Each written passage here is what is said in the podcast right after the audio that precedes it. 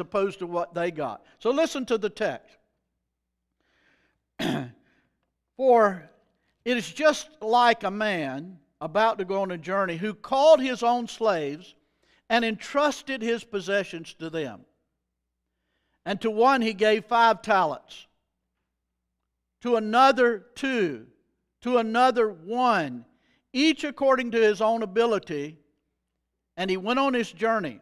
Immediately, the one that had received the five talents went and traded them and gained five more talents. In the same manner, one who had received two talents gained two more.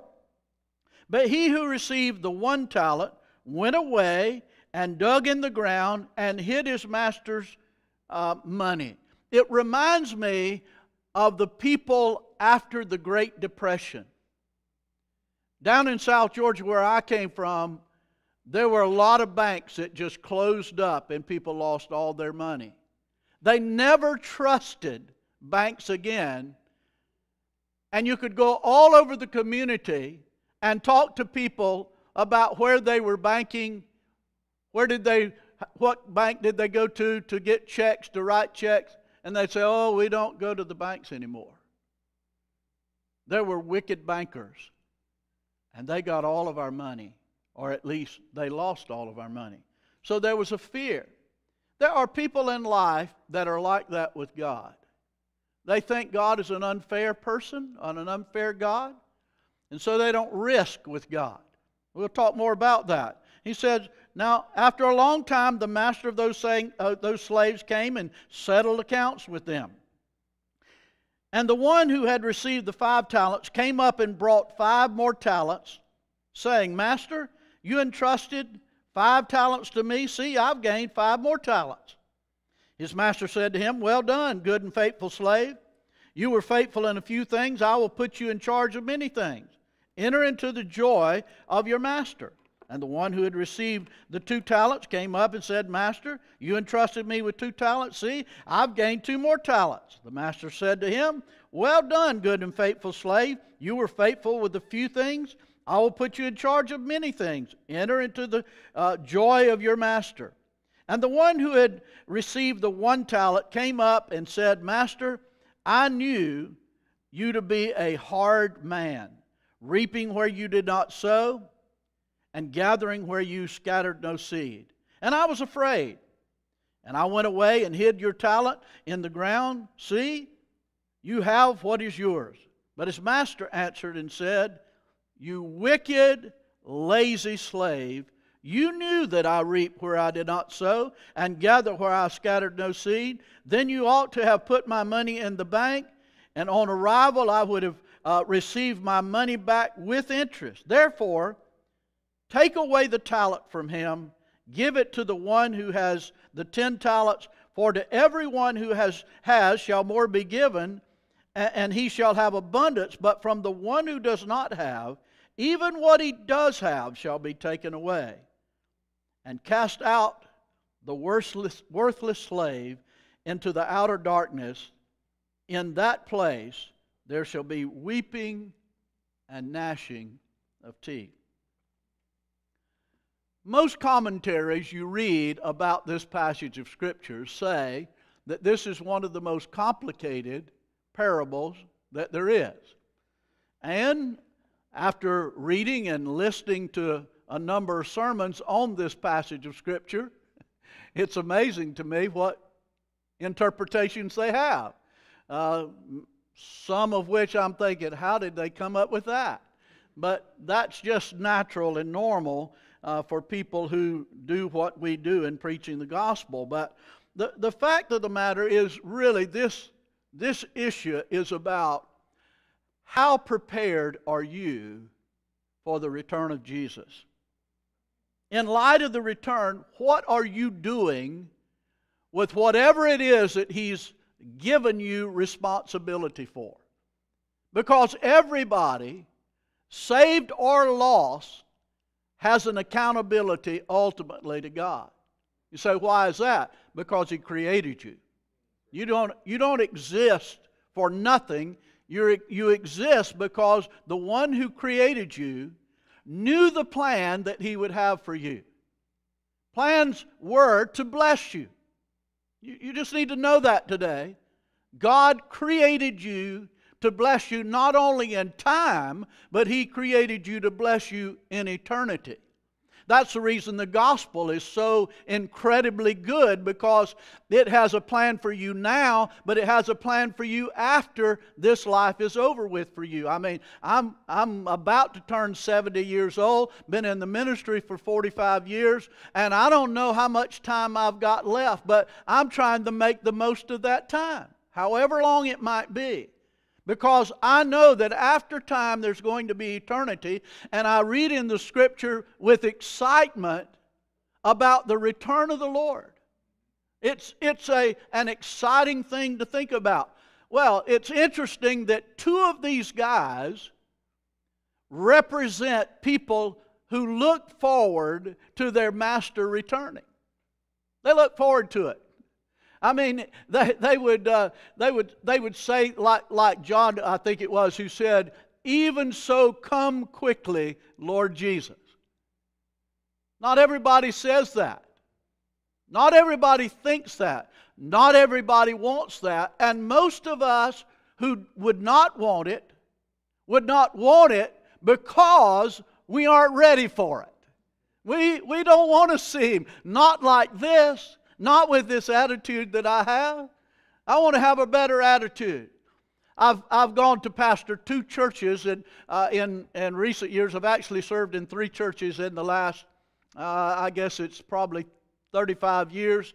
Uh, I've served in three churches since 1990 till now. I've been serving in, in three different churches. One as a missions pastor, the other two as a senior pastor, and I've served six churches altogether in those churches that I've served in, I have always found people who were so uh, uh, uh, afraid, I guess, or so unsecure in their uh, church's life that they, they would just hold on to things. I went to the church that Clint's a pastor of, and uh, when I got there, the, the church was in debt. They had a, uh, like a $310,000 debt. They had been paying on that debt, which was $340,000 when I got there. They'd been paying on that for, for the last eight years and had paid it down $30,000 in principal. It was during the Jimmy Carter days, and so interest was extremely high, and they couldn't pay the debt. But somebody along the way had given to the church a, a $100,000 CD. They put it in the bank. It was to be there for the church to use whenever it would need to use it. But instead of using that, they held it for security. The security issue was not defaulting on the debt. When I got there and saw that, I realized that the church was sinning against God. And here's how they were sinning they were trusting the CD versus God. And so, you know, when you're new to the congregation and you see those kind of things, you ask the question can I risk bringing this up? And I did. I took the risk. And here's what I said to them. I met with the deacons, and the deacons was the channel that you went through at that church. It's the deacon way it is in most Southern Baptist churches, but like it or not, that's just the way it is. And, and, and so I met with them one day. I said, guys, I got, I got something I need to talk to you about. I said, I, I hear everybody talk about this CD. And the only reason you have it, it's so at the end of the year, when you have to pay the interest on this note, if you don't have the money, the CD becomes the solution. You've never used any of it yet for that CD, but you still got it. I said, Do you see what you are really doing? You're, you're perceived as being wise, but that's the human perspective. God would never see you as being wise because you can't do anything by way of missions. I said, You're trusting the CD instead of God. I feel like God has asked me to ask you to cash the CD, pay it on the note. You've eliminated $100,000. You probably could reduce the interest on the note and, and begin to move forward. It maybe wouldn't be long before we would have uh, enough money to pay more down on that, that note. And, and the next thing you know, we could do missions. I had no clue that right around the corner, God was going to put me in a situation where I'm going to find a place that needs a church plant, and I knew nothing about church planting. It was at Crescent Beach, Florida. We were on vacation, and I get there and, and on this vacation, and and and we finish up the vacation. We decided to go to church on the beach down there somewhere uh, where there was uh, some a few churches. And so I told Gwen, I said, I really don't want to go to this one church. It's mostly senior adults. Let's see if we can't find a younger congregation. We were in our 40s then, early 40s. And so we start riding down the beach. A1A. We rode for 17 miles. I did not see one church that I would be willing to attend. There were all kinds of cultic groups, uh, groups that uh, did not preach the, the true gospel. And, and, and I, I, am right along. I said, to my, I said to Gwen, I said, Gwen, this is a sin. She said, What do you mean? I said, We've gone by all these buildings that are called churches and they don't preach the gospel.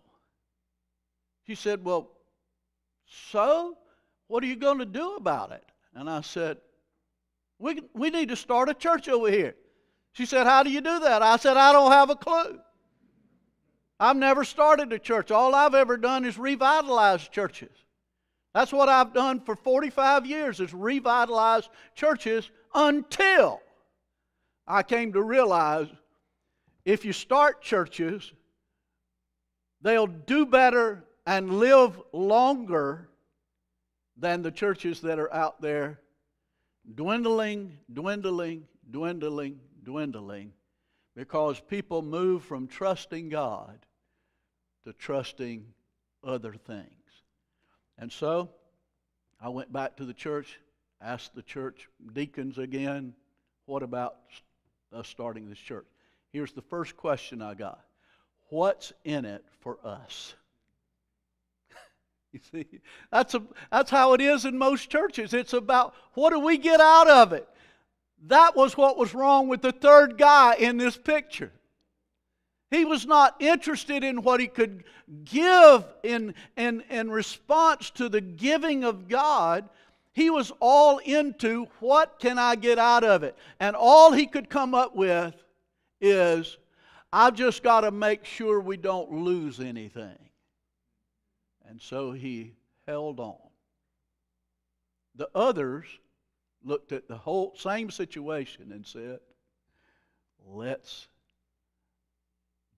give it into missions and ministry and whatever it was that they did with that money. It's a parable, of course, so it's a story laid alongside a question How do you prepare for the Lord's return?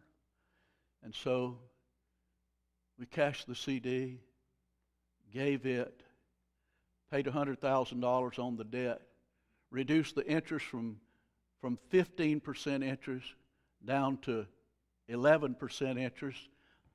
Sometime later, it redu- reduced it again. And then any extra money we had at the end of the month, we put it into a fund to pay that debt off. In two and a half years, all of that debt was gone.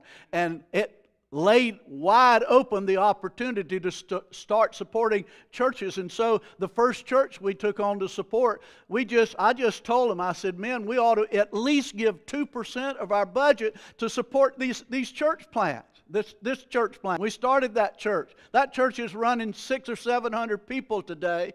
Uh, it's never started another church by the way. It just started itself got started and, and then it just was about getting bigger. I want you to know God's about growing His kingdom, not just growing His church. He wants the kingdom to expand, He wants it to mushroom. And when, the goal is not an addition growth, it's a multiplication growth. It's kind of like growing the church. The more small groups you got, the more people you've got involved in leadership, and the next thing you know, your church is so big, you've got to get someone in another building somewhere or, or do something. Send a bunch of them out to start a church. You see, the goal is not how many you can gather, it's how many you can scatter to get the gospel message out. And so that's what happened. And that church got started. And then months, I got a call from the convention. The convention was saying to me, uh, Brother, the guy at the convention said, Brother Daniel, would you be interested? Uh, your church might be in starting another church. We've got some financial aid that we could help you with a little bit there. And I'm thinking, oh, good gracious, uh, I'm going to have to come back to these deacons again. What are they going to say? How's it going to go? Immediately, they had seen what God had done in that six months. They immediately said, why don't we give 3% to this work? Next thing you know, that church is up and going and starting churches. Uh, it, it's just been amazing uh, how that process has gone. But, but, but here's what I want you to know. Today, that second church of a hundred people, where at one time was a thousand people, will close its doors. And those folks will scatter into other churches all over the place. What happens? What happens is what happened to this man, this third man. He gets the wrong perspective. He gets to thinking like he shouldn't think. And God's wanting him to think it in a different way. You know why? Because God wants there to be joy at the finish. Don't you want to have joy when you see Jesus? Don't you want to look, look, at, look for, forward to his coming with an anticipation as, a, as opposed to a fear? Well, in this passage, it talk, talks about that. Uh, that the primary pers- purpose of this is to build on this why do we exist? Why are we here? It's imperative that we embrace our role clearly. And, and, it, and it's evidence in the text that we are stewards and not owners of what God has entrusted to us. I mean, think about all the things God's entrusted to you. He's entrusted you with time. He's entrusted you with talent. In this case, the focus is He's entrusted you with talents, five talents. You know how much a talent is? A talent of silver is somewhere around $1.3 million, according to what time frame you're looking at as to when. But today, it would be about $1.3 million. If it's upward of $2 million. So here this guy, God gives him that much money. When he comes back, there's twice as much. The second guy, the same way, because they looked at the giver and, and, and thinking, he's my master, he owns it all. I don't own anything. I don't even own me. I'm owned by him. And so if he's going to give it to me to, to use it, I need to use it in a way that if he were here, he would use it that way himself. You know, that's how I determine what I need to do about giving in anything I give in. What would Jesus do if he did it? What if, what if he was here and he's faced with the same situation that I'm faced with? What would he do? I have a hard time having a Clint call me and saying, we're thinking about starting five new churches without immediately thinking if God's impressed Clint or, or Brian, they feel like Colby, whoever's involved in this process, if, he, if, if, God, if God has led them to start these churches, how could I not help? You know what God did for us? After this church had the same $100,000 CD. The church at Palatka, Florida, Peniel Baptist Church, had $100,000. When I got to this church, it had $100,000. I don't know what it is about $100,000 CD. It's like that, that is a treasure trove, and you've got to guard that treasure trove. You don't mess with that treasure trove. I did the same thing with them as I did before. They cashed it in. They cashed it in and began to use it. They used it to add some buildings. We didn't have space to hold the people, so we built a building. Next thing you know, we've got Clint calling, saying, I'm starting a church up in Virginia. And, and so we said, okay. So about that time in 2000, I want to think it was 2008 or 9, there was a man died in our church. I knew he was a fairly wealthy man, but I didn't know how wealthy he was, but he was wealthy enough that he left us $5 million. Now, listen, folks, that sounds like, whoo, man, that's wonderful. Have you ever tried to pastor $5 million? With deacons? It is not fun. Now, it's opportunity, great opportunity, but it's not fun because they, when they, when they got this money, it's like, oh, what are, what are we supposed to do with that? And they were so afraid they'd do the wrong thing that they didn't want to do anything. It'd be kind of like this man that got the five talents. That's a, that five talents, that's a chunk of change. And he's got to decide what do I do? But he made the right decision. I'm going to invest it. In that day, I don't have a clue how they invested. He might have bought a farm, it was an agrarian society. They didn't have a stock market in that day, so he wasn't going to invest in stock. He, there, there, probably weren't banks where he could invest the money. But what he did do is he began to invest it. He might have bought a farm, he might have bought some cows, he might have bought whatever he might have done. But by the time the master comes back, he's got twice that much. That man gave $5, $5 million. A few weeks into that, I'm, I'm mulling over this. How do I pastor these people with that money? Because everybody in the church had an opinion about what ought and ought not be done with that money. And so, after days of praying, this is what I was impressed to ask the church to do. I looked at the scripture where it talks about minimal giving for, for Christians ought to be 10%. Not 90%, but 10%. And so I took that principle that you have in the book of Malachi and in other places, and I said um, to them, I said, Men, don't you think that if God were to give an individual that kind of money, and they were a good steward of that money, they'd give right off the top at least that percentage 10%.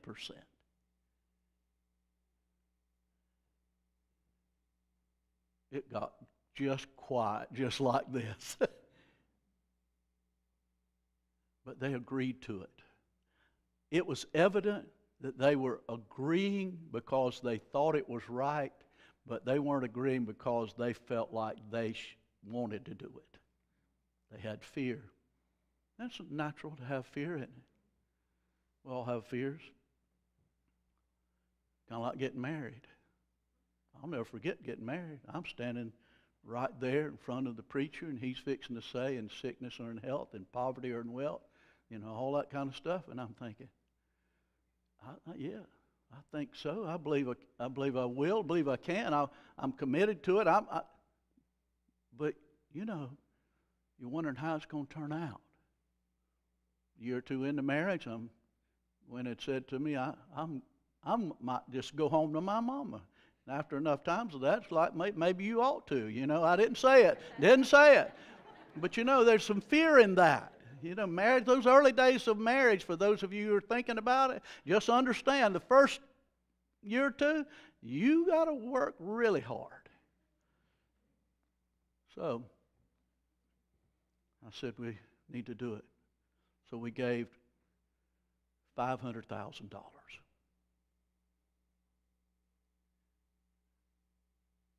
in about six months, the stock market crashed.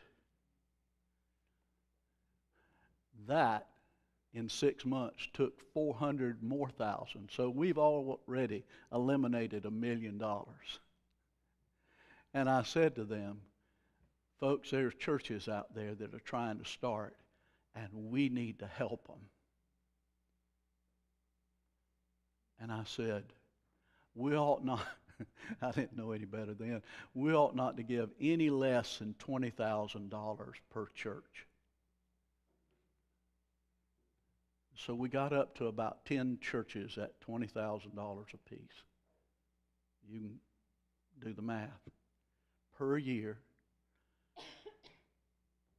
The next thing you know, the stock market turns back around. We not only got the 400,000 back, but we got the 500,000 back, and we got more than he left us to start with. Why does that happen? Because God loves to show out. God loves to prove what a mighty God He is and how much He cares about those willing to obey Him. that, does that happen for everybody? No. Sometimes He lets you linger longer, sometimes He lets you wait longer. That's neither here nor there. What if He let you wait until the final day when He returns? It's still worth it. Here's what He says. And I love this. This is, this is just fun to me to read this. He, he says, Enter in to the joy of your master.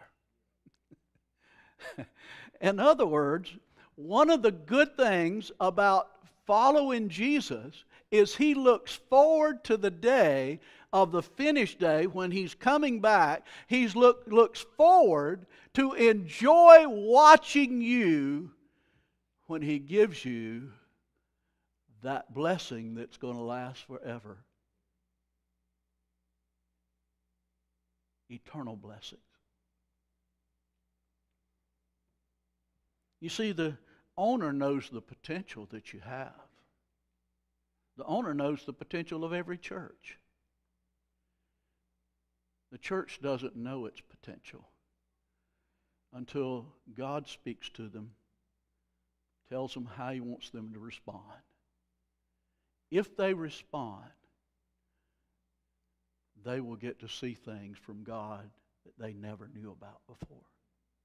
Doesn't He say that?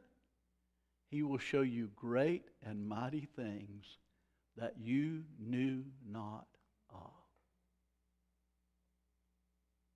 God wants to do that here at Pillar Dumfries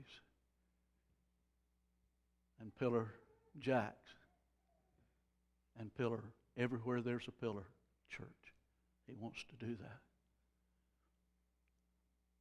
But the reason he wants to do it is because he wants you to finish well. He wants you to finish well.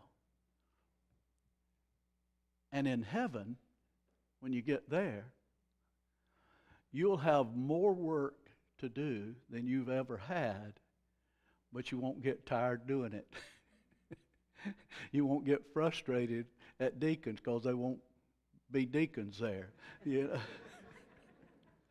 I could tell you some stories now. I've got some. Uh, some of them are fun. Some of them aren't aren't even funny, but but He wants you to enjoy Him forever. He wants you to enjoy your heavenly work forever. And according to how He's blessed you and how you've responded, will determine the end result. Don't you want to be ready? Don't you want to anticipate? You see, the owner has every right to hold accountable every steward for his faithfulness or lack thereof. He has every right. Why? He created you, He saved you, He has a plan for you. When Jesus returns, some will experience joy and abundance and, and, and celebration, while others experience sorrow and agony. So, how do you want to wait for Jesus?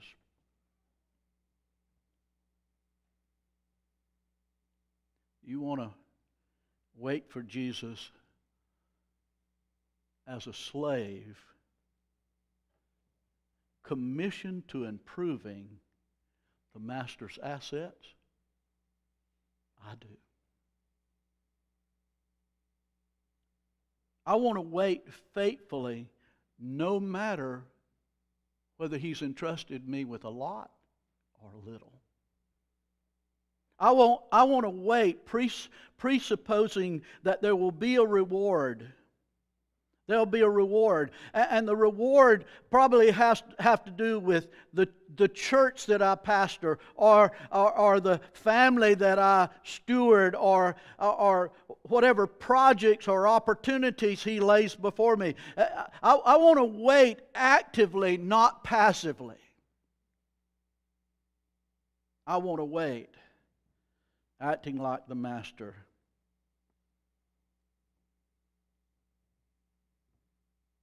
would want me to wait because I love him. You know what? When that man left us $5 million,